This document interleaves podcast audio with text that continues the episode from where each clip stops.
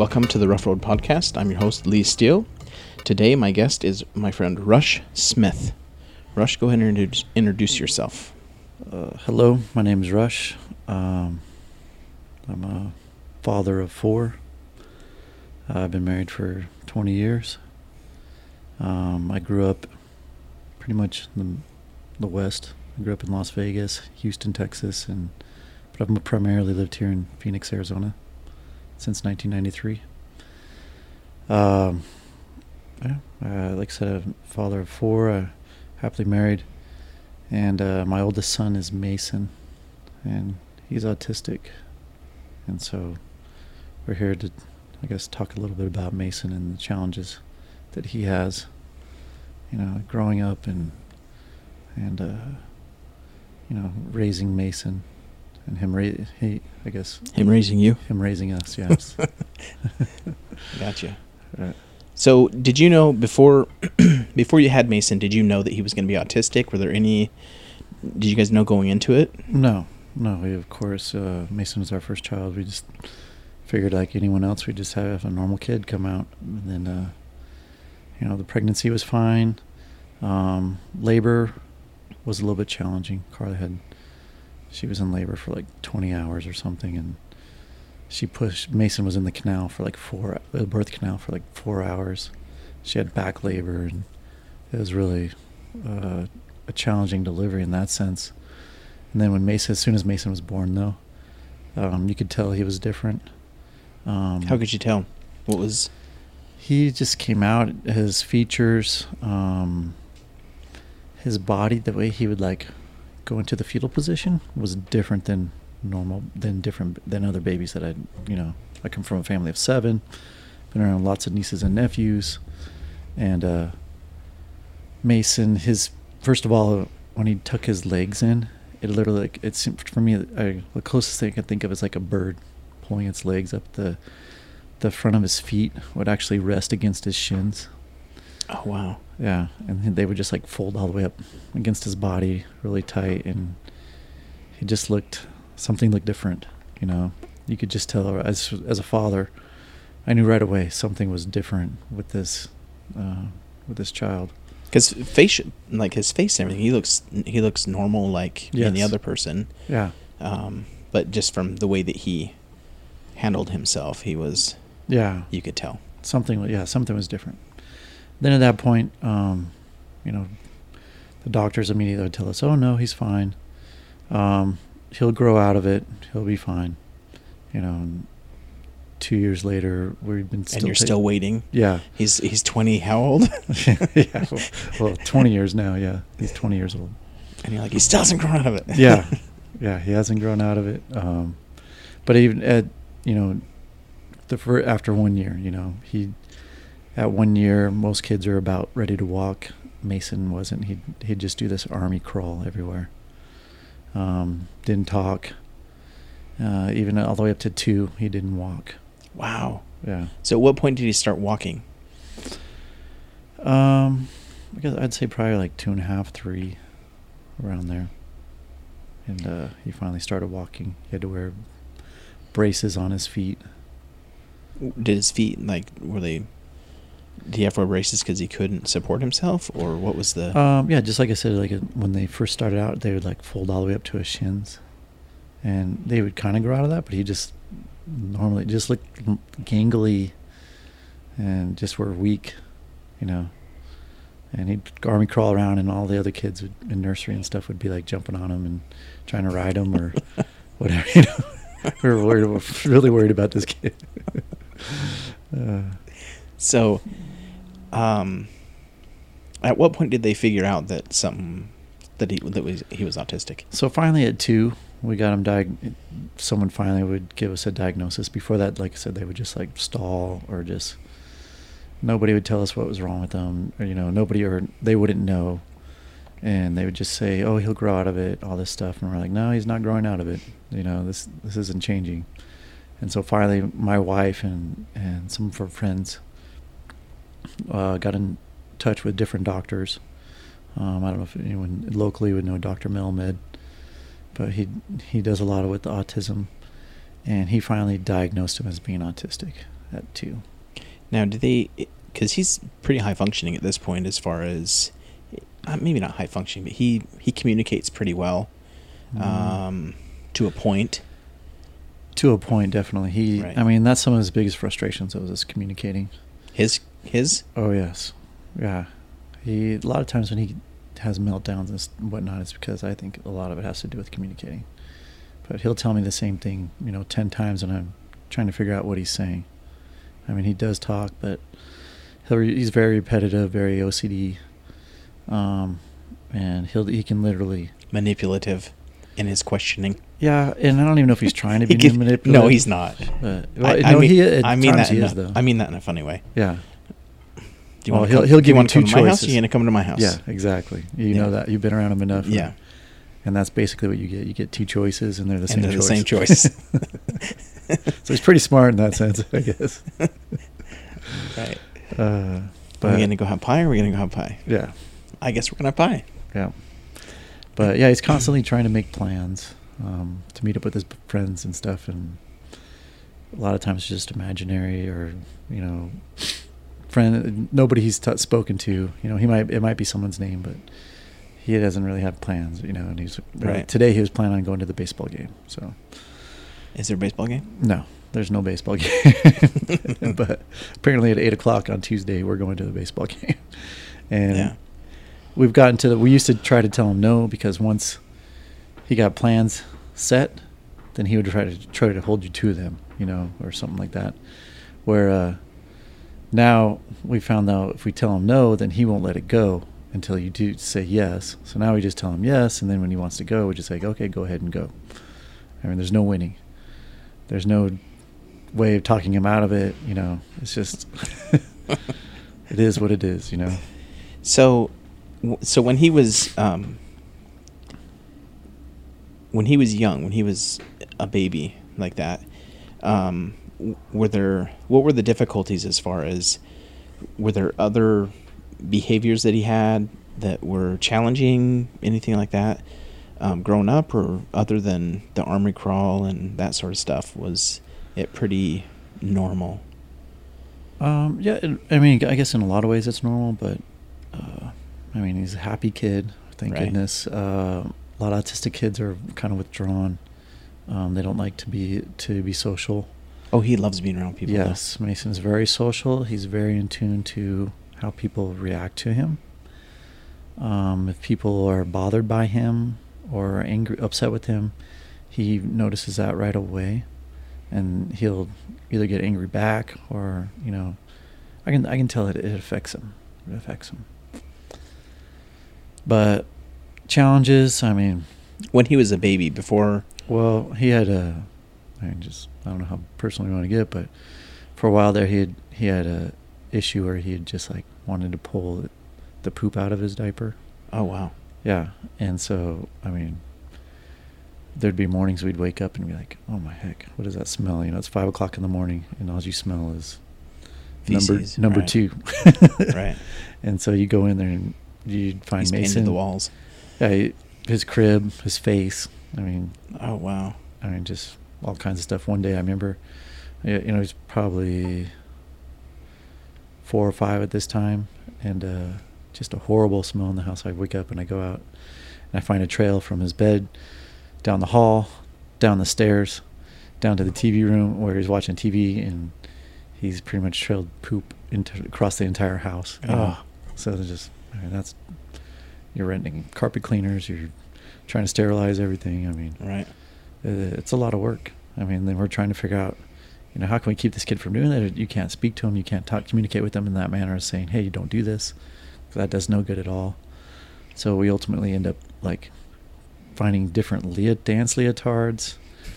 um, I mean, that kid was like, he looked like he was wearing a wetsuit going to bed. We were trying to figure out any way to keep him from like getting his hand into his diaper. I mean, but he could like go up one leotard, down another, and like get his hand in there still somewhere. He'd like be a snake, you know. And uh, and like we we battled that till he was like probably nine or ten. So so as far as his mental capacity um, how how what age do they think that he'll get to as far as mentally I don't know. To me, it seems like they rate him around a four or five year old now. And to me, if you like go back and watch videos when he's four or five, he says and does the same things. I mean, everyone's like, "Oh, he's progressing, he's progressing," and we're kind of like, "Well, maybe we're not seeing it because we're right here with them." But to me, when I I go back and watch videos when he's four or five, and he's still saying and doing a lot of the same things. It's like, oh wow, that's Mason. He's you know saying the same things, noticing the same things. Um, I mean, there's obviously, I mean, he's intelligent. Um, I remember when we were back when you had VHS cassettes, we literally had this like three foot by three foot box, cardboard box of VHS videos because he loved to watch videos. So that was a you know great way to entertain him. But we could pull out that videos in there, and then after a while, all the cases were gone, and all you'd have was the video cassette with just the name on it. But you could hold up, like out of these 300 videos, you could hold up any one of them. You'd be like, no, no, no Pocahontas. You'd hold up another, no, no, no, you know, uh, you know, whatever. Movie. Aladdin or whatever. Aladdin, yeah. It didn't matter what movie it was. I mean, he could just look at it and he he knew the title of it. You know? Right. And then would just be the words. I mean, some some of them had characters on them too, but a lot of them just had the the name written on there. He, he doesn't read, but he, I don't know if he just memorized it or what. Right. But he could memorize all every single movie in there. You'd hold it up and he'd finally pick one out. But he, you could go any movie in that box and he'd tell you what it was and be like, okay, that one, you know. Hmm. But um, he he loves music. He loves to dance. Um, he's a, I mean he's a joy to be around. But At the same time, it's just it's challenging. It's hard work, right? Yeah, it's hard work, and then you know, as a parent, you always wonder where would he be right now if had he been born normal. You know, he's 20 years old. Where where would he be at? You know, or when he was 14, where would he be at? Would he, you know, getting his Eagle Scout or, you know, graduating from high school or dating girls or something, you know, or any any of those things you you know consider normal in life. You wonder you know? We see him at dances. He goes and dances at dances. Yeah, he does people. like to go and dance, and uh, you know, it seems like he'll be progressing for uh, progressing in that for a while, and then all of a sudden he'll take a step back because for a while they were like trying to get him to, you know, go ask a girl to dance, you know, and he would go out and ask a girl to dance, and then he would just like, thirty seconds into the song, just walk away, and the girl would be standing there like, what just happened? you know, and then after a while, he wouldn't even ask girls out. He wouldn't ask girls to dance anymore, you know. Right. So it seems like it's a constant, you know, changing. But yeah, it's just as a parent, it, it can be very. I don't know. You just wonder what would it be like, you know, and then where is this going to lead to, you know? Mm, at this point, we have no idea. You know, we don't know. This is year is his last year of high school, and we don't know what what the next step is. I mean, we're trying to find programs and for him, you know, some. We'd love for him to be able to do some type of like work program, but we don't even know what what he can do. What could he do, right? Yeah, you know, because he up until recent, you know, a few years ago, he used to. We went through a period where he'd run off. You know, everyone had to be on Mason watch, so we'd be at right. church or Young Men's or something, and he'd just take off, and he'd head. Didn't matter where he'd run right into traffic or wherever. You know, right. At least he's gotten past that stage. But Hopefully. Yeah. He can regress, right? Oh yeah, yeah. You know, you know, you always have to be on your toes. But. Right. So, um, how how easy how easy was it for him to learn to talk? You said it was hard for him to learn to walk because of his ankles and whatnot. Um, at what, what age did he start to talk? Like, how late was that to? Um, like three or four. He didn't talk, and we were really, you know, man, has this kid ever talk? We're praying for him, fasting for him. Right. You know, you know, please let this kid talk. And then once he started talking, like, oh no, what do we do? Yeah. uh, yeah. If he, uh, I mean, he has to take medication.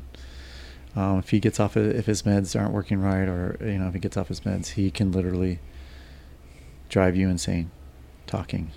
Right. Or asking you the same question, no less than anywhere from 40 to 100 times in a row. Wow. You know, and uh, it definitely takes its toll on your patience. And if you don't answer him, what does he do at that point?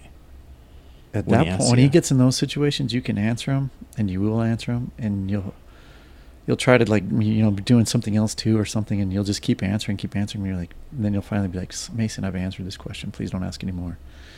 And then he'll find out different. He'll think of a different way to ask you the same question, and then he'll continue to ask you and I mean it's just uh, it's just uh, unrelenting, Right. you know. So he, I definitely thank goodness for the medication he does take, or else we'd all be in the loony house right now, starting with my wife, and then I'd be right behind her. Uh, So yeah, he's a good kid though. he is. I really like kid. Mason. Yeah, everyone likes him. He's very social. Right. He always makes sure he comes and says hi and gives you a high five and For the people he knows and, and- and likes, he can make you feel like I don't know. He can make he- if you haven't seen him, you could be like you saw him yesterday, but all of a sudden you'll come up and he'll be like, "Hey, Lee!" yeah. and Yeah. then run up and high five you and just Yeah. think you make you feel like you're probably the coolest person ever. Yep. know? And then ask if you, you're coming over to his house. Yeah. Then try to make some type of Yep. plans. Yep. Yeah. So I usually, whenever he asks me if I'm coming over to his house, and I'm not, I always tell him, "No, I'm, I'm going here," and he's like, "Oh." And then he'll like try to ask me if I want to come to his house. Then, yeah. yeah. Like- then I'll rephrase it. Yeah. yeah. Yeah. I think it's his way of uh, saying that he wants you there or something like that. You know, Right. He wants to to do that. Yeah, and as, and as far as communicating, you, you don't have regular conversations with them. Right. Um, you, uh, it, it, it's it's sad, but you end up either asking him questions or he asking you questions, but you kind of don't. I don't know. You just kind of go in circles, or I don't Right. know. It's not like a typical, "Hey Mason, how you doing?" You know, he might just say, "Fine." You know, Right. do you want to do this? No. You know, one word answers. Um, you know, you, you, it's hard to tell exactly how he's feeling. You have to really kind of watch, see how he's going to react. Now is he is he picky as far as food goes? Because I know some autistic kids are are picky that way. No, not at all. no, he's eating. His, the problems, issues we have with Mason is uh, he's, He's allergic to somewhat foods or of a- something? he's a little bit uh, lactose intolerant. Um, if he eats ice cream or milk or you know He fresh fresh stuff, Perfect at my house then, because I'm lactose intolerant. Yeah. Um, he'll throw it up. He'll spit it up, and, uh, or he'll give him, you know, gas, whatever. Right. But cheese, then other, you know, processed seems like processed stuff like cheese and stuff doesn't seem to bother him. Hmm. But uh, his, and then it's really hard to feed him too because we still have to like. He can eat a sandwich kind of, but a lot of times he'll end up messing it up or it falls apart. He can't eat a burrito. He can't pick up and eat food. He, you have to cut it up for him, and then you almost try to cut up things real small because he won't chew. He'll like take two bites and then Swallow. He just swallows, and then he eats really fast too. So you're just worried about his digestive system. Like, oh man, this, Right. this kid doesn't chew anything up; he just swallows. And if he's especially if he wants to get back to something, he'll eat so fast it's crazy. You're like, this can't be healthy. and but it's weird. He hasn't gained any weight since he's 14. He's been 115 to 120 pounds since he's been 14, and he's 20 now. And uh, and he's grown a ton though. He's he's a lot taller than he was when he was 14 too. no, he's pretty close. Is he the same yeah, height? he's the same height. He's Maybe I'm thinking of when he was shorter, uh, Yeah, younger than 14. younger than 14. Right. But yeah, so about 14 or 15, he hit about 5'11, and that's where he is now. And he hasn't changed much in the last six years, Right. um, which has been a blessing because he has meltdown sometimes, and I'm able to still pick him up and carry him Right.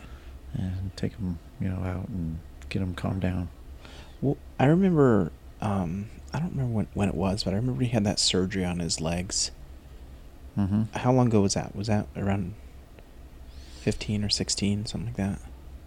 14. Yeah, 13, 14. What was what was that? Was that to fix his? So that was still going back to um, as his feet and ankles started to develop. You know, I told they did they'd you know bend up and touch his shins. Right. Well, his uh, as he grew, his feet and ankles would roll in, and that's where he always wore braces up to that point too. And so we took him to Phoenix Children's Hospital and Shriners and whatnot. And one doctor felt like he could uh, adjust his foot by actually he had to lengthen his tendons on one side of his foot and then tighten it on the other side and then he actually placed some bone inside his ankle and uh, by the time he got all done though mason had like a i don't know it was like a almost like a two month recovery time period, Mason could stand straight on his foot. And then it's weird, interesting as he stood straight on one foot, the other foot we were we thought we were gonna have to get surgery on both feet. And uh, as he was standing straight on the one foot, the other foot kind of corrected itself as well. Really? Yeah. That's But, cool. uh, he had to always wear special shoes that had like very um, thick wedges on the, on his arch and whatnot. He had no arch right. whatsoever. He was very flat-footed, and then his ankles would roll in. And then he had that surgery, and it corrected a lot of that. It's not perfect by any means now, but it's a lot um, better than it was. Yeah, he doesn't wear special shoes anymore. He he's able to wear regular shoes, and his feet don't turn in, and so yeah, that's been a blessing. We haven't really even dealt with that in years, but for a long time he couldn't walk or anything like normal, and Right. he'd get tired after a little bit. Or now, you know, I take him jogging, um, take him on hikes, all kinds of stuff, and he'll just go. Huh. So how? So when I was in when I was in high school, I used to take um, one of the special needs kids to the pool every every day. Was one of the they because I swam because I was a swimmer. They said, "Hey, why don't you?" Instead of going to this class every day, why don't you take this kid to swimming the swimming pool to get his exercise? And he was he was special needs. I don't remember if he was autistic or I don't remember what his case was. I don't remember exactly. Um, but I remember I was uh, I was a senior. This probably the strongest I've ever been in my life, and this kid was like a freshman, and he was a ton stronger than I was. Mhm. if you looked at him, you wouldn't think that he was like super strong.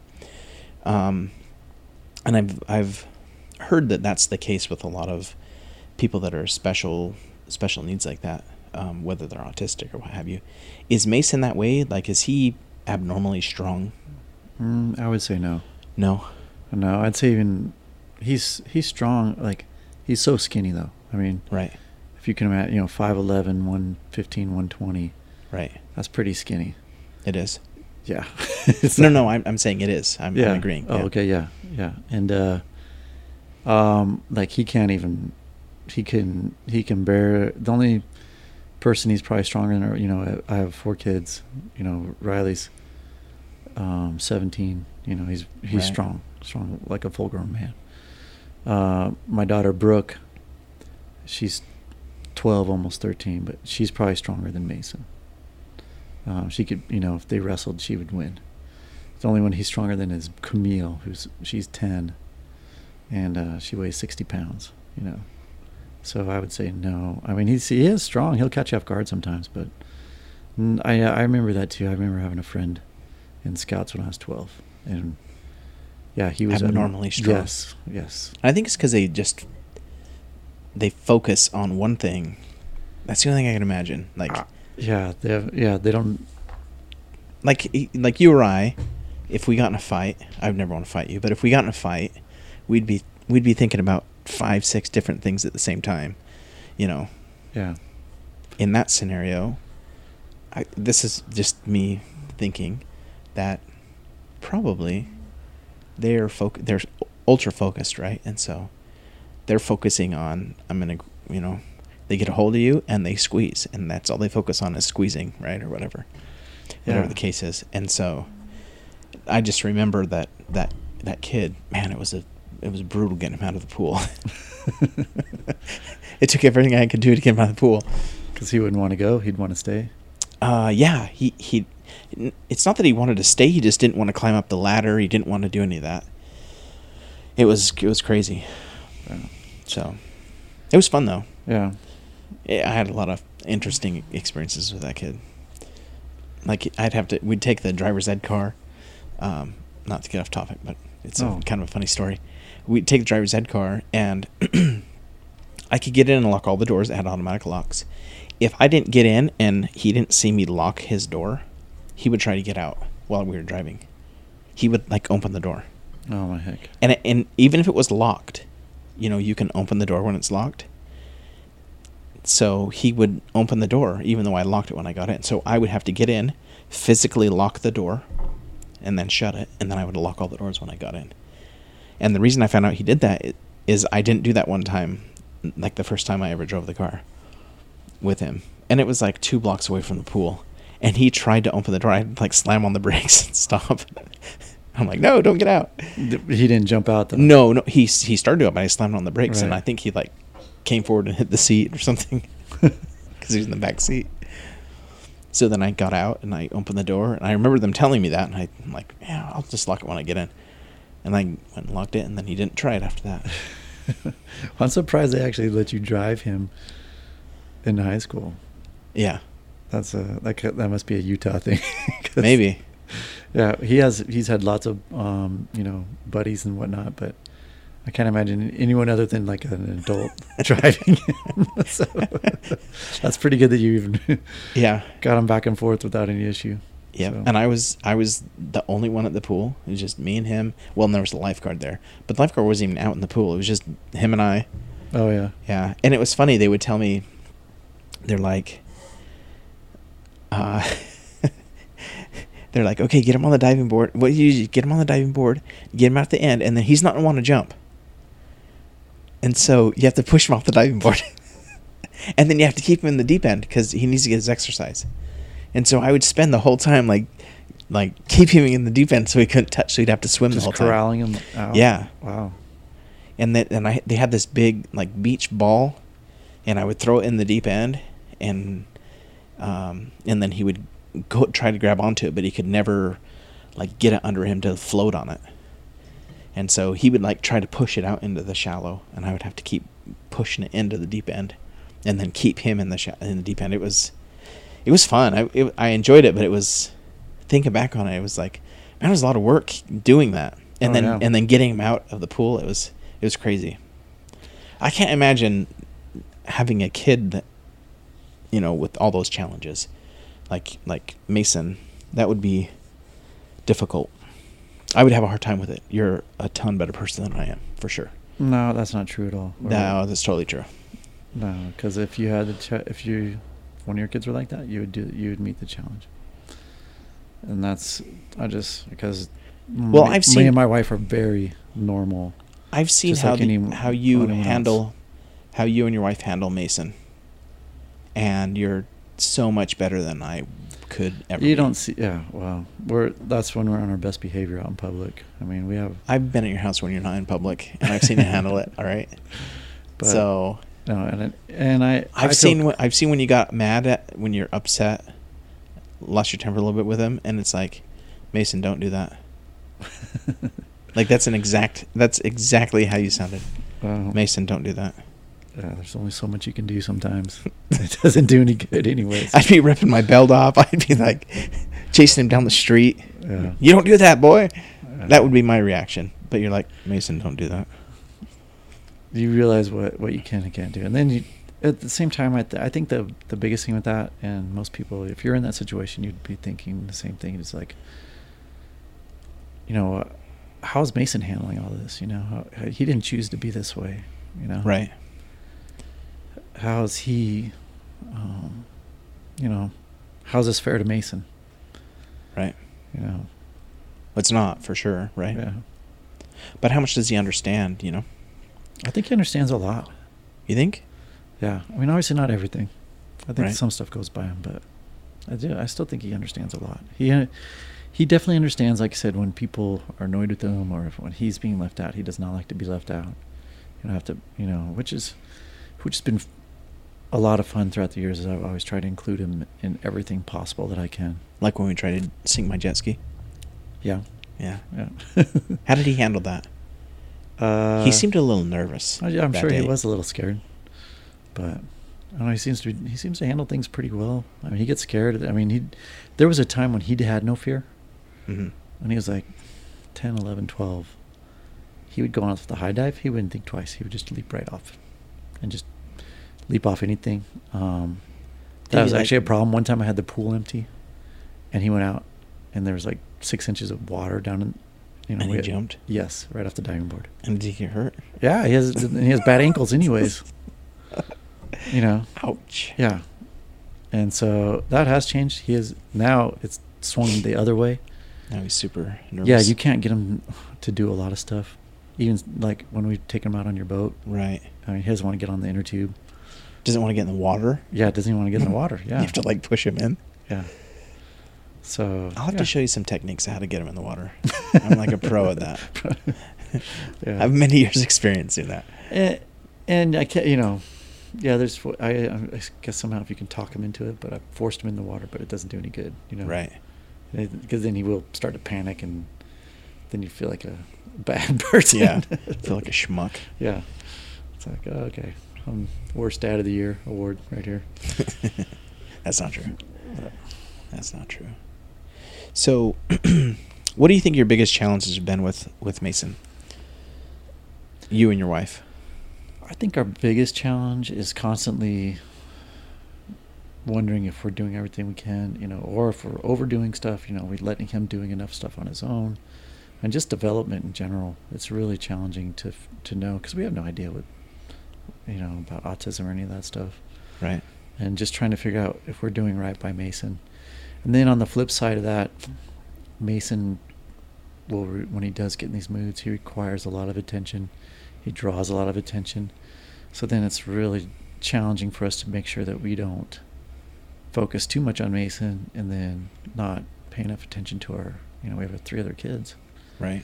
you know, and he'll suck the attention out of the room a lot, you know, and so it's it's challenging to try to be balanced, you know, and make sure everyone you're taking care of everyone, and that's a constant fear. You know, all of our kids are going to need therapy, you know, someday.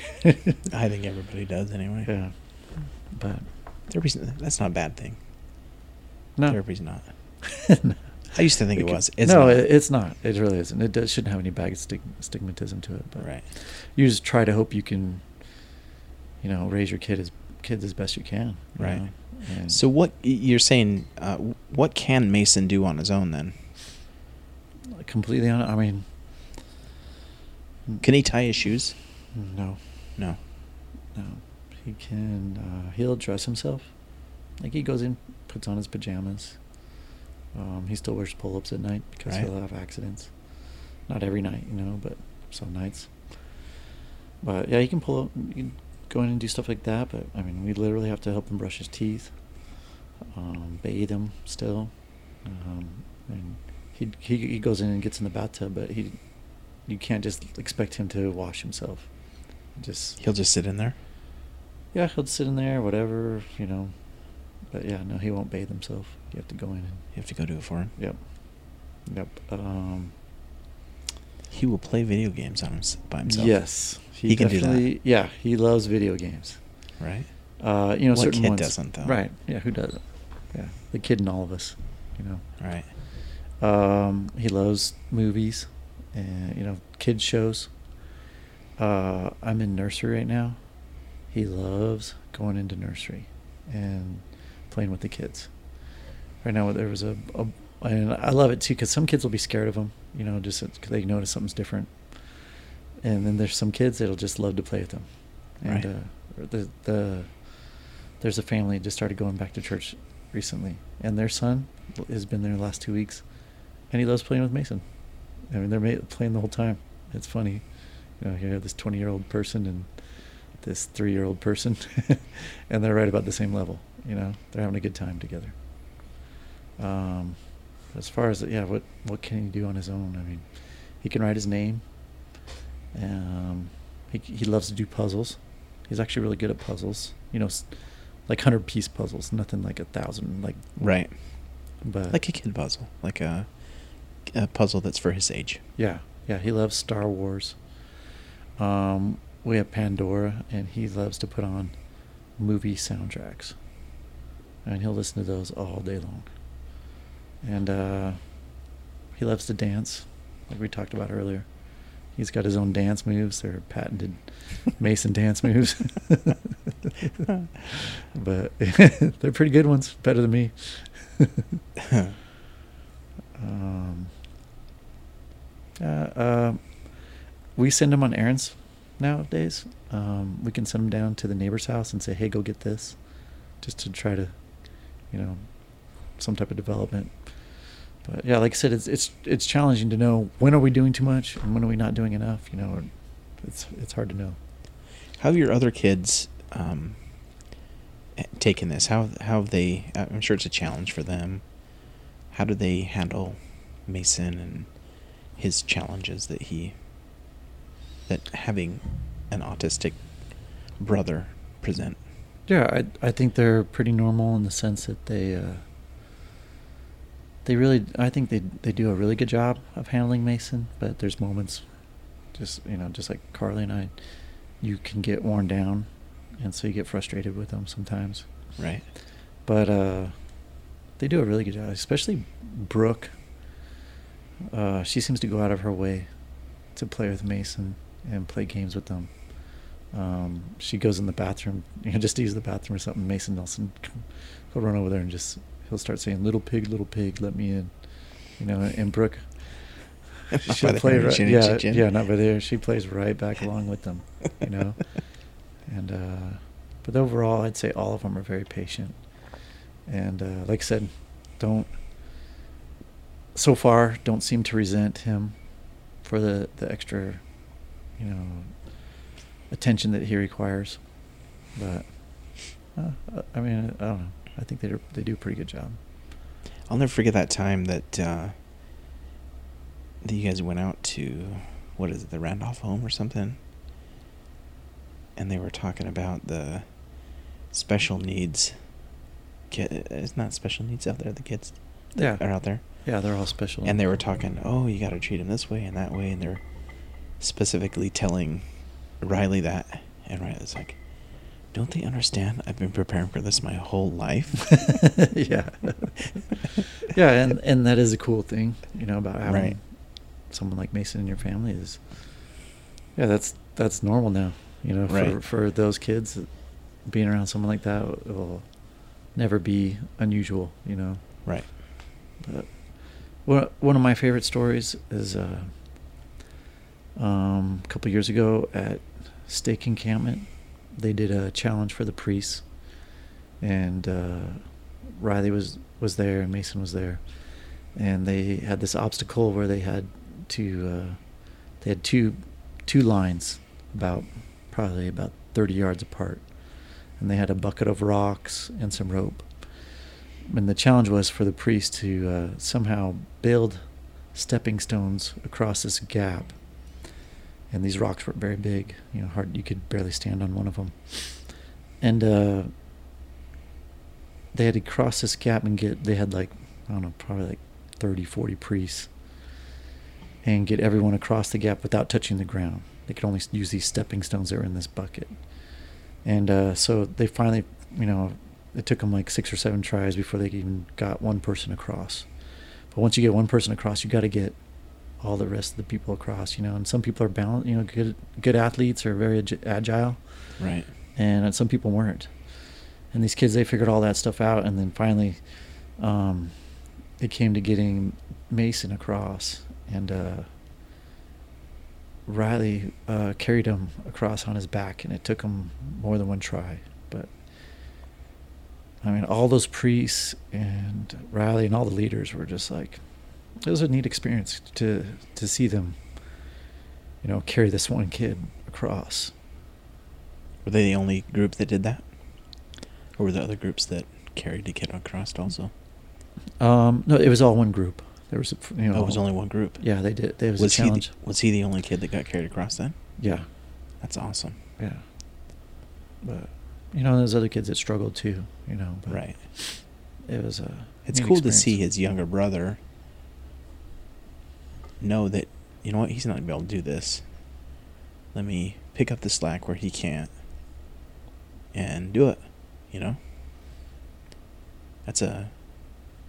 That just shows how mature Riley is. You know. And how much he loves his brother. Really. You know. I think. That just shows how good of parents you and your wife are. Really. that you've raised him that way, right?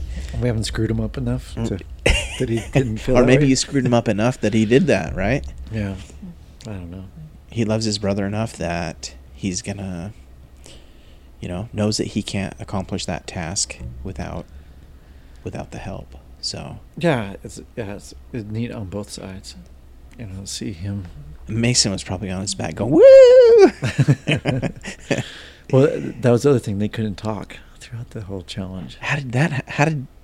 Did you like have to gag Mason? No, he. Um, I just remember. I guess just because of all the other boys being quiet too, he just was quiet, and he knew it was you know it was difficult for them to do. Huh. Mason will be quiet at, at points, you know. I, we took him shooting yesterday. At um, Thanks for the invite. Oh, Appreciate that. no problem. we'll get you out there next time. We just went down and met my dad at a indoor shooting range. Oh, nice. Which one? Ted's Okay. in Queen Creek, and uh, we got in there, and Mason was super excited. So he starts talking really loud, almost sh- shouting. And some of the guys were shooting were like turning around and looking, you know. And my dad goes, "Oh, he can't, he can't scream in here." I go, "Well, that's too bad, because uh, if you, if he can't scream in here, then neither one of us can stay. You know, I'm leaving too. You know, e- either they can, they're gonna have to deal with it, or we'll just have to leave to all of us. You know." Right. And uh, within about five minutes, though, he he got over his excitement. He was quiet for the rest of the hour, you know. So he knew he knows, but he does like to get excited, excited, excited and yell, you know. Right. And even though I, I could tell my dad just wasn't used to being in that situation, you know, he's like, "Oh, I don't mean to offend you or anything." And I go, "I know you're not trying to offend me, but this is what I deal with, you know, every day. And if someone can't deal with that, then you know they can come talk to me, you know." Then tough. I'm gonna punch him in the face. No. you would think that'd be the result, but it's never happened. It's because they see your Captain America shield in your car. Whatever. That's why. no, I would never, yeah, resort to violence. But yeah, you feel like you know, hey, you know, this is just the way it is, you know. Right. And um, And if they just took two seconds to know Mason, they would know. that's what I'm saying. Yeah, all you have to do is talk to him. Right. hey, he wants to come here and enjoy shooting just like the rest of us, you know. Right. And yeah, he does yell sometimes. And just hope it's not when you're pulling the trigger. Actually, he did scream a couple times. we were just like, it scared him. I think we shot the AR-15, and that you know those things are so loud. Right. But so Huh. So, yeah, I remember going on a lot of campouts with Mason, and it makes it really fun. yeah, it is. It does make it fun. It uh, it brings a whole different aspect to the camp out. Um, you know, I think throughout the years, uh, Mason actually it was weird how he lined up just right with uh, Taylor and Braden. Right. I mean, those guys are like all stars to me. Right. in the sense that they would include Mason in everything that they would And do. watch out for And him. watch out for him, right. play with them. You know. They knew Um, just how to handle him. Yep. Yeah, I mean those guys played. He Mason used to put him in jail, you know, for hours on end, and Yeah. uh, they loved it. They'd play right along with them, you know. Um, it- it's stuff like that that really, I don't know, endears your heart to to different people, Right. you know. Yeah, they're they're uh those two are real real good friends of mine. I I have a lot of respect for Taylor and Braden. Uh, they're two of the good ones for sure. Two of the best. So I'm sure too if those the parents of that that kid you said you took swimming, I bet they I don't ever think they ever knew. really. Yeah, it's, it's his older brother was in my grade. I don't even know if he even knew. Well, It's- it's if they did know. I'm sure they would deeply appreciate it. Maybe I don't know. Maybe not. Uh, I'm sure they did. I'm sure they did. I'm sure they would have. I enjoyed it. I uh it was challenging, but man, I, I loved it because I didn't have to go to class. It's like a win-win, right? Like, wait, I don't have to go to class, and I can go to the pool. Uh, win. Yeah. So, and then when it uh, when it wasn't winter anymore, when it was spring, because that that happened in the winter. When it was spring, then and wrestling was over. Then we wouldn't go to the pool anymore. We'd go to the wrestling room, and they had this big swing in there that attached to the ceiling, a big rope swing, and then at the bottom of it, it had two big loops that he could put his legs through. And you put him on that, and he would swing for a whole hour in that room, around the whole room. It was it was pretty cool. That would be cool. So I just put him in there, and he would just run around and like swing, Swing. really high. Yeah, Ah, it was really cool. Um, so I mean, we swam a lot because I started it in like I don't know in the winter, like November-ish or something. So that's when they. Was it indoor pool? Uh-huh. Oh, okay. Yeah, it was the public pool the pool that we did our swimming in, diving and water polo and all that. So, but it was awesome because I basically didn't have my second hour class the whole rest of the school year. I got a straight A out of it because of it. What class was that? Um, it was. Um, we. I don't remember what it's called. Um, we like took down and set up the um, stage and stuff for Oh, yeah. programs and all that, and for like assemblies and stuff like that. We'd take down and set up stuff, and on the football field, we'd go and take down and set up stuff for for the football games, and it was all that. Sound, And, uh, sound equipment? no, we didn't do any sound equipment. It's all other stuff. So we had a we had it detached at the time. Now now it's all in one, inclusive with the high school. But at the time, our high school was detached from our gym. Um, and in the gym, it was like a we call it's called the Palladium, and they had a the basketball court had it was like a giant bowl basically. So seats all around that went up the sides oh big bowl like like you see in like a college right? And then if they were going to do anything on the floor you had to put this special floor down over the basketball court because they didn't want to ruin the basketball court doing anything on it so anytime they set up like a stage or anything like that you had to put this special it was like a puzzle you had to put it down this little um it's almost like a cutting board Mhm. stuff that you'd have to interlock together they, like a puzzle. They'd Yeah. go together and you put it all over the whole floor. And then you'd set the stage up on top of that so it wouldn't ruin the basketball floor. Protect the wood floor, yeah. Yep. So we'd set set up the stage and that floor. Oh, and then oh, when it was done, we'd take it down. that was and so we were I don't remember what the class was called. Was it roadies class? No. no. I don't, I don't remember what it was called. But I took it because I'm like, oh, that should be an easy A. It turned out it was like, it was like prep to work. It was terrible. I hated it. and then they found me. They're like, oh, why don't you take this kid to, instead of going to class, why don't you take this kid to the pool and take him here and do this, do exercise? I'm like, oh, that's a win. Let's do that. Yeah. So it turned out good, and it was fun. I learned a lot. Um,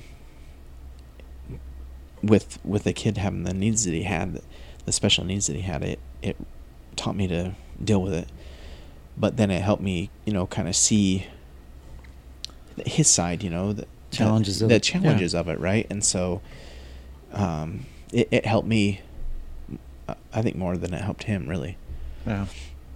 I don't know how much he got out of it other than uh, he probably hated me because I was making him tread water for an hour and No, I doubt that. pushing him off the diving board and everything. I'm just doing what they were telling me to do, you know. If he, yeah, I'm sure if he hated you, you'd know.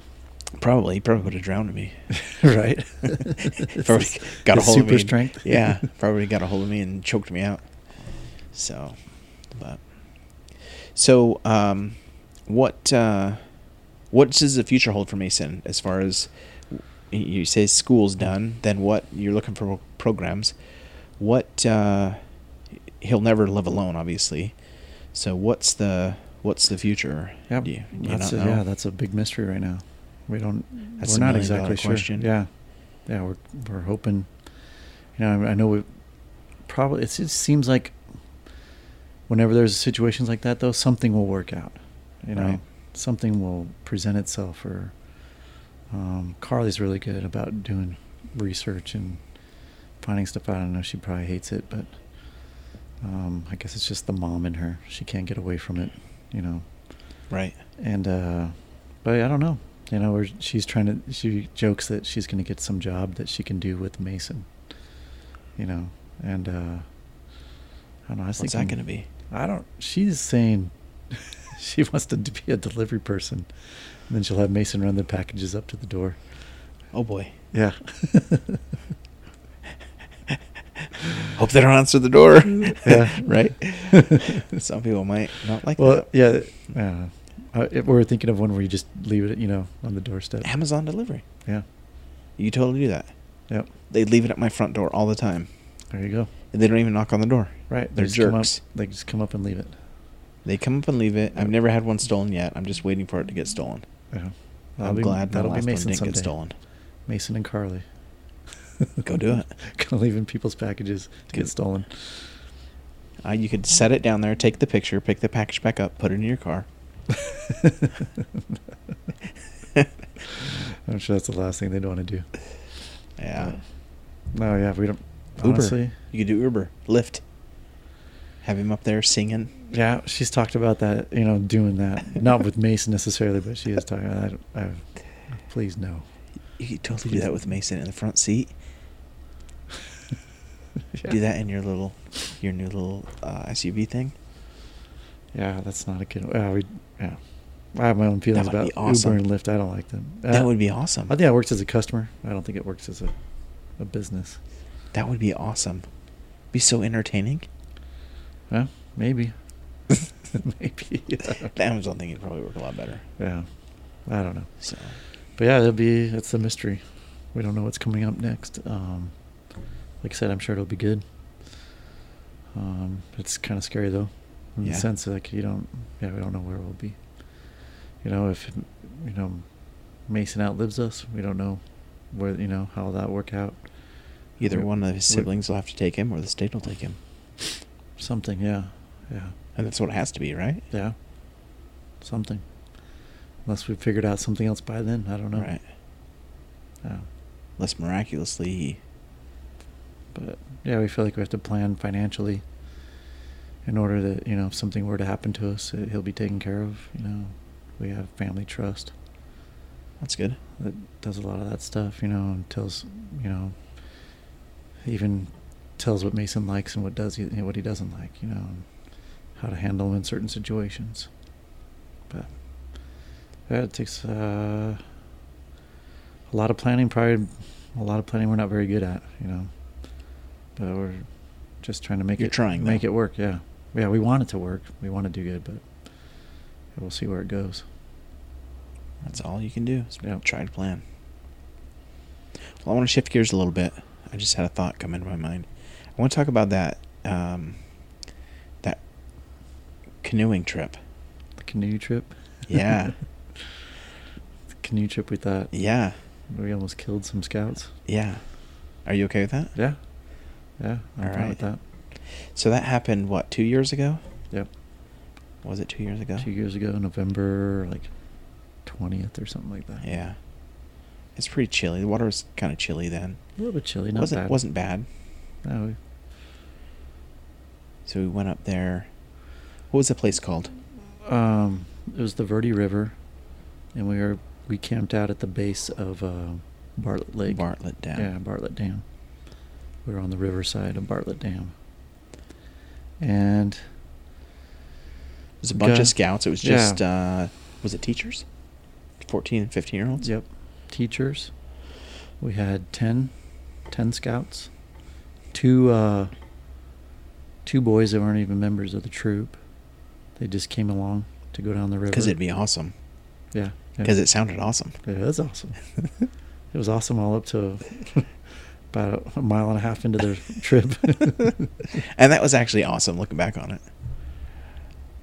It was a good learning Um, experience. Yeah, I guess it was awesome that we survived. That no one, Yeah. no one got hurt. That was awesome. Uh huh. But yeah, Good experience.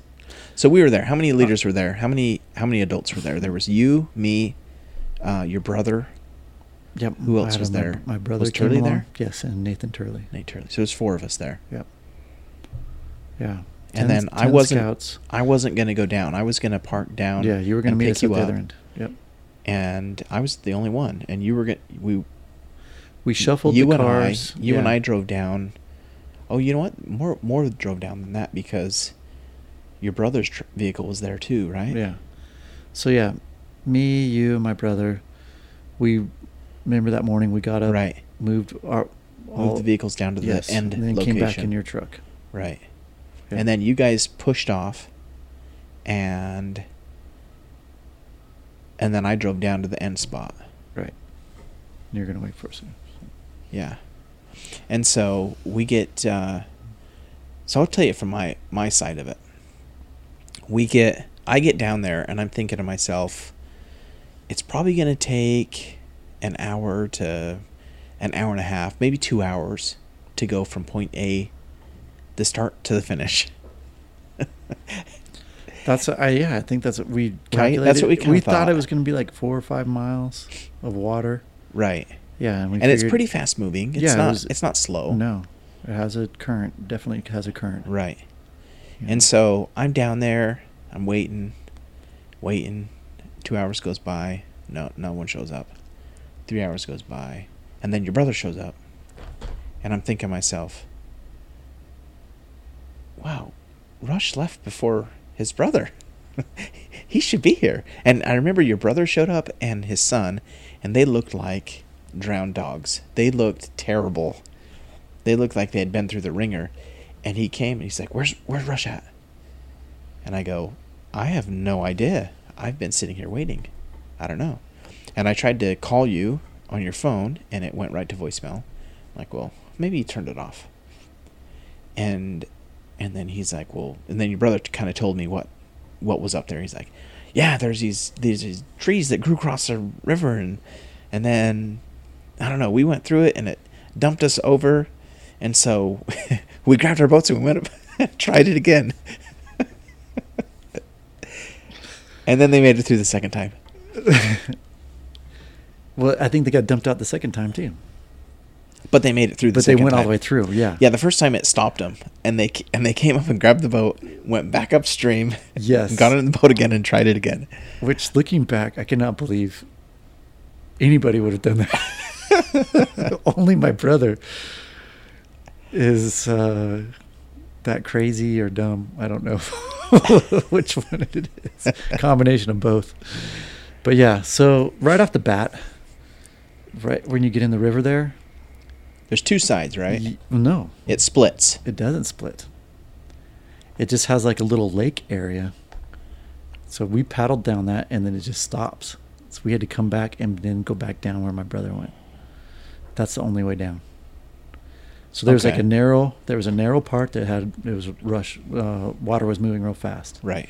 That's where he went. Yeah, but we asked somebody and they're like, "No, there's another way around the other way." And so we're like, "Oh, well, let's just go the other way. We'll avoid any of those rapids."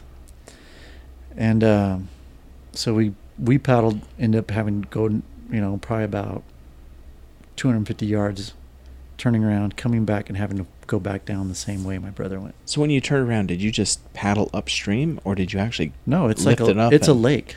It literally has no. It's just a, a area of water that's just filled up. There's no current at that point. Oh, so you just paddled back up then? Yes. Okay. So we just paddled back over to where the water was going down. And then so now my brother is Way ahead of you. half, yeah, 20, 30 minutes ahead of us. And he's traveling by himself with just one. His son was with him. Yeah, that's what I mean. Just the one boat. Right. They had they had a kayak, two man kayak, and it's just him and his son. So, I've got, and so that's so we had more than ten boys, because I still had ten boys in addition to my brother and his son. So at this at this point, it's just brother Turley and I and ten boys, Right. and I'm actually in a twenty foot aluminum canoe by myself. Everyone's got their own little kayaks or whatever. And then Some there's guys that one paddle boat. Yeah, and and our cool, cool paddle boat. The the old school kind that you do the, with your feet. Yeah, Yeah. just like you'd The- see out on the on a pond or something. Yeah. yeah, That was perfect for this scenario, by the way. yeah. It actually did really well. It was the most stable boat out there. All the way up to one point.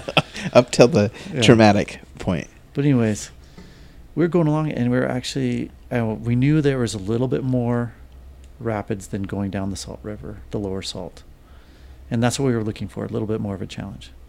And but we were meeting those challenges. All the boys were. I mean, after we got we went down the first, there was a first little like one foot waterfall, Uh, We all got dumped out, and my phone got wet, and so that's why my phone didn't work. It was supposed to be in a waterproof case, but it wasn't. It got wet immediately, and um, but we just continued on.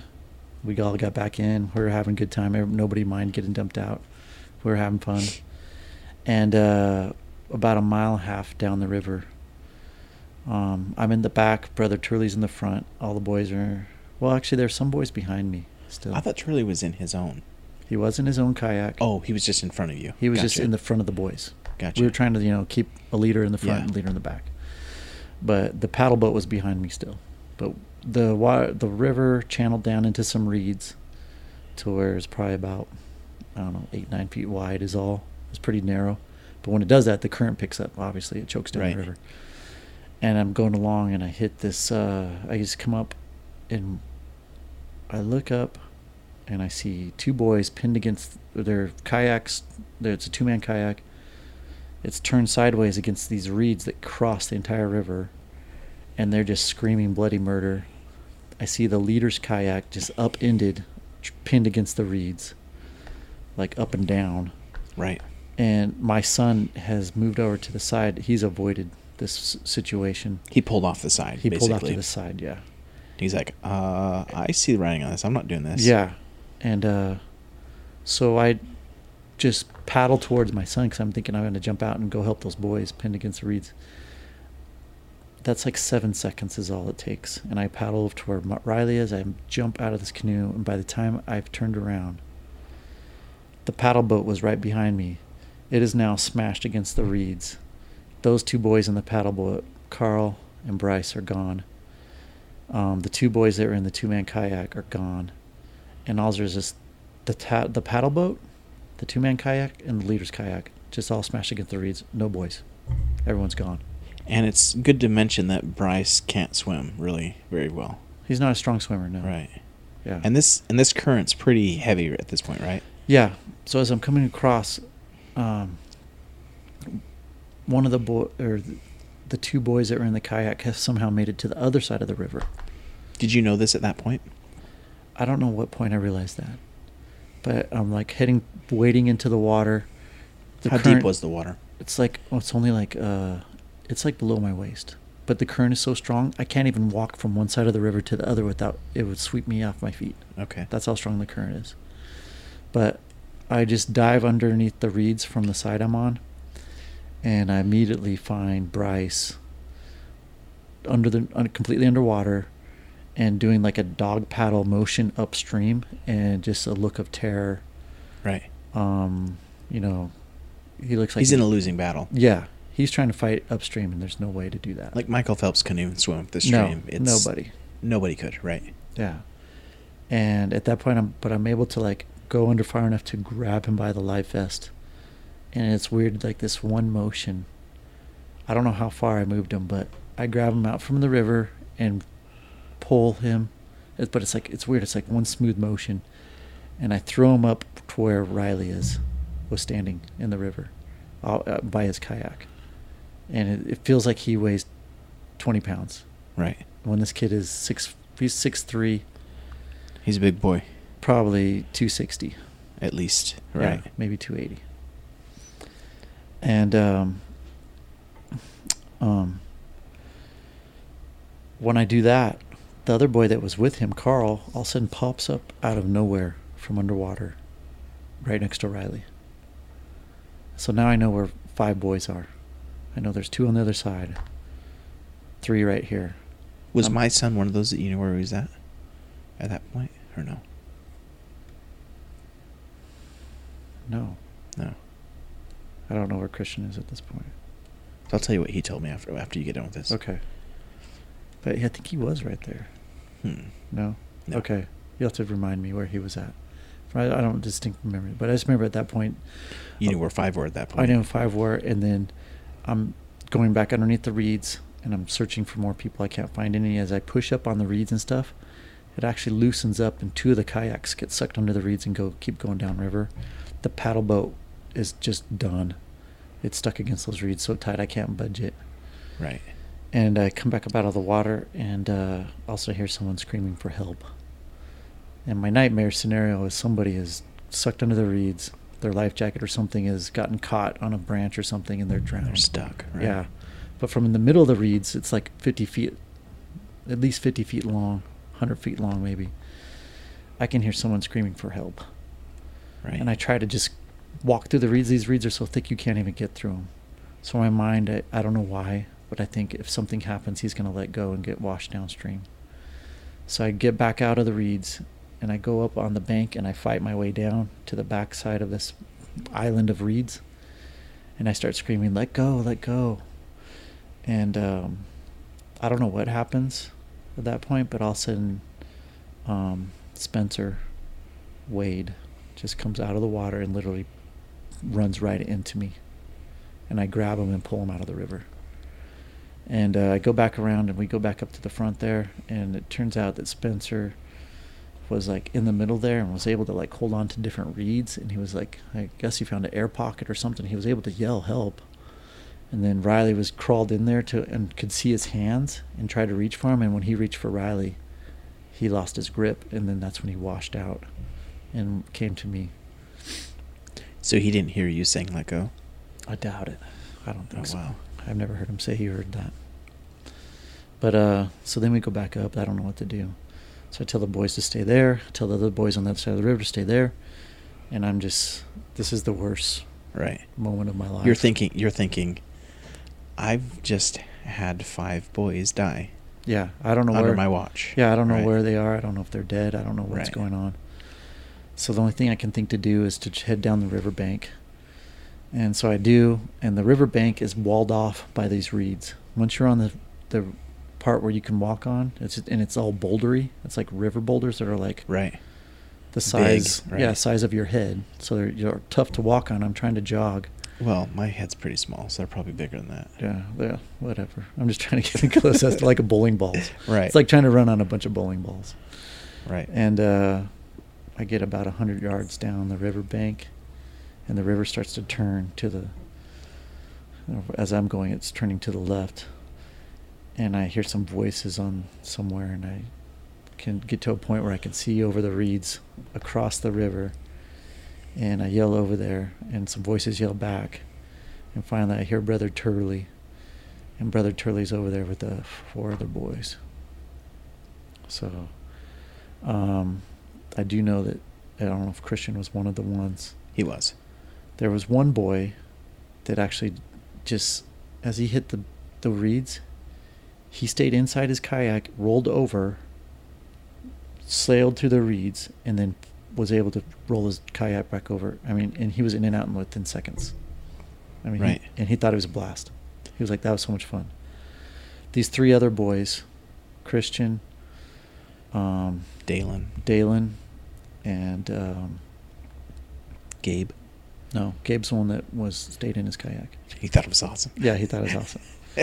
Uh, no, it was um, Rock's son, KJ. KJ. Yep. KJ. They all um, somehow they were underneath the reeds for a while. They were like not, I guess, stuck or not knowing which where to go. And at that point, from what I understand, Brother Turley had gotten washed through the reeds, but he actually was able to fight current, go back up underneath the reeds, and found those three boys and pulled them back down river. So Christian told me uh, right after it happened, as we were going home that night, I had asked him what happened. Um, he said when they got to it, he was like, "Uh oh, what do we do?" Because it's just there's nowhere to go. And he says it it capsized them and they crashed and then they went under and and everything just got really dark, like Yeah, like it- like it was really cloudy, well, it- almost like it was night. well, he said, Yeah, the reeds were so thick they blocked out the light. yeah." that's how. and he said it got really scary and he said at first i tried to fight to swim up like back upstream to get out of it that was. and he said but reaction, it but it was impossible and then and then it swept me down and and then i popped out the other side and then he saw brother turley and he was with with uh um dalen Dalen, yeah. Him- Dalen, him, and Christian were all together. no dalen christian and kj Yes. Yeah. So him and Dalen um, were buddies, they were in the same boat or whatever, I guess, and they finally made it through, and they and it was he said it was super scary. It was one of the scariest things he ever went through. Wow. And then once he got through it, he was like, "Man, that was awesome." But going through it, he said it was terrible. So he told it a little bit different than than uh, Turley did. He he said Turley didn't need to that Turley didn't come. He never said that Turley came and got him. He said they went through. They just went through. They- It forced him through. He said you couldn't stop. It was the current yeah, was it was going to wash you swift. through no matter what. The only thing that would have kept you from is if somehow there was like a branch or something that you snagged Right. on or something. He said when it capsized them, it sent them through and their and they lost their boat. Yeah. And then they came out the other side, and all of a sudden their boat bloop popped up, and they grabbed it, and So and then that's Turley- probably when I freed the boat on the other side maybe because that wasn't their boat. That was the one. I bet it was the one. Uh, um. Oh darn it! I can't think of his name. His friend Daniel, and he just lives right over here next to you. Sh- Sean's son. Oh yeah, yeah. I know who you're talking about. Um, anyways, yeah. that I think that was the boat that they were in that was stuck, and then I freed it, and it popped up on their side because several of the boats got washed downstream. So that was the challenge afterwards. So finally, we got everyone back together. It was finding the boats. Yeah, we didn't have enough boats at that point. So the 20 foot canoe that I was in by myself was all of a sudden filled with five scouts because they didn't have boats or paddles. Right. And I was actually waiting. I would flo- I was floating behind it right. because there wasn't enough room, and two, I just kind of wanted to stabilize the canoe. And Right, at that want point, it's I didn't want anything overweighted at that point. Yeah, I didn't want anything else to happen. And so at that point, after that happened, now everyone's scared, right? That Oh, that everything that- Petrified. and so it's a slow go at that point, right? Yeah, it's a slow go, but there's weird things happen. We found, we ended up finding two kayaks that didn't belong to us, And a, and a canoe. And a canoe, right? yeah, So and we ended up finding all the canoes we lost too.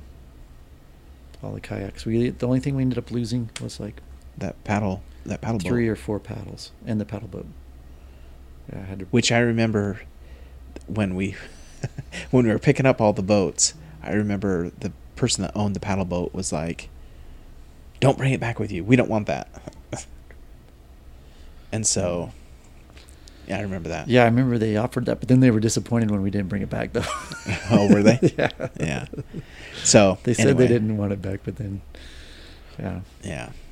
Which So- actually, I was surprised that paddle boat was actually very stable over the little one foot waterfalls and stuff. It went right over them, no problem. Right. It wasn't until it got stuck against the reeds. So So it was pretty scary. And then uh, it took so long. It took how many hours did it end up taking? Like four or five four or hours. five hours at least. It was And- terrible. It was getting dark. Yeah.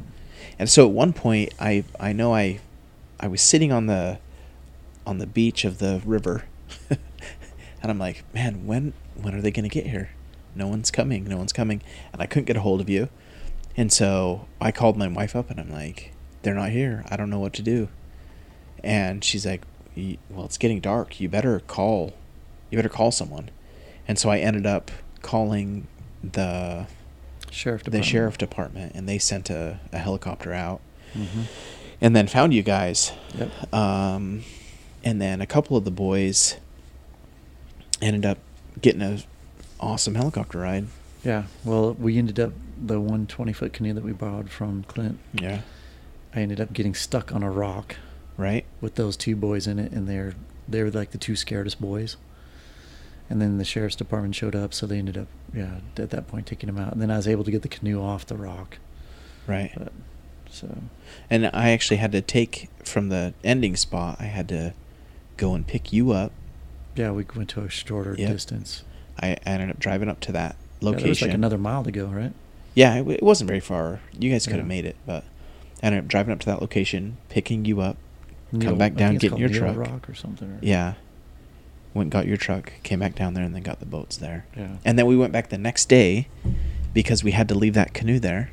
Yep. You and I went back the next day and got that canoe. Mm-hmm. So it was quite the experience, quite the traumatic experience. Yeah, scariest experience of my life. I remember you were pretty nervous even after everyone was safe. I remember you were pretty Well, taking it pretty hard. Yeah, I wouldn't say nervous. I'd say shooken up. Yeah, shook up. That's the better way to Yeah. talk about it. So, yeah, I, was uh, pretty pretty traumatic. wasn't as traumatic for me as it was for you. I I, I figured you had everything under control, which you did. Um, even if you weren't in control, it was under control. Yeah. Um, I knew that uh, I knew f- from you know just being just being the dad waiting there um, that you would do everything within your power to that you needed to do. So I never thought that you would that you would let anything happen to him if you could. right. So that that's where I was coming from. Um, and if something happened, I knew it was out of your control. So that was where I was coming from as a parent. Yeah. So Well, I'm glad you felt that way because there was other parents that didn't feel that way. no, all in fact, all the parents were extremely, almost exactly that way.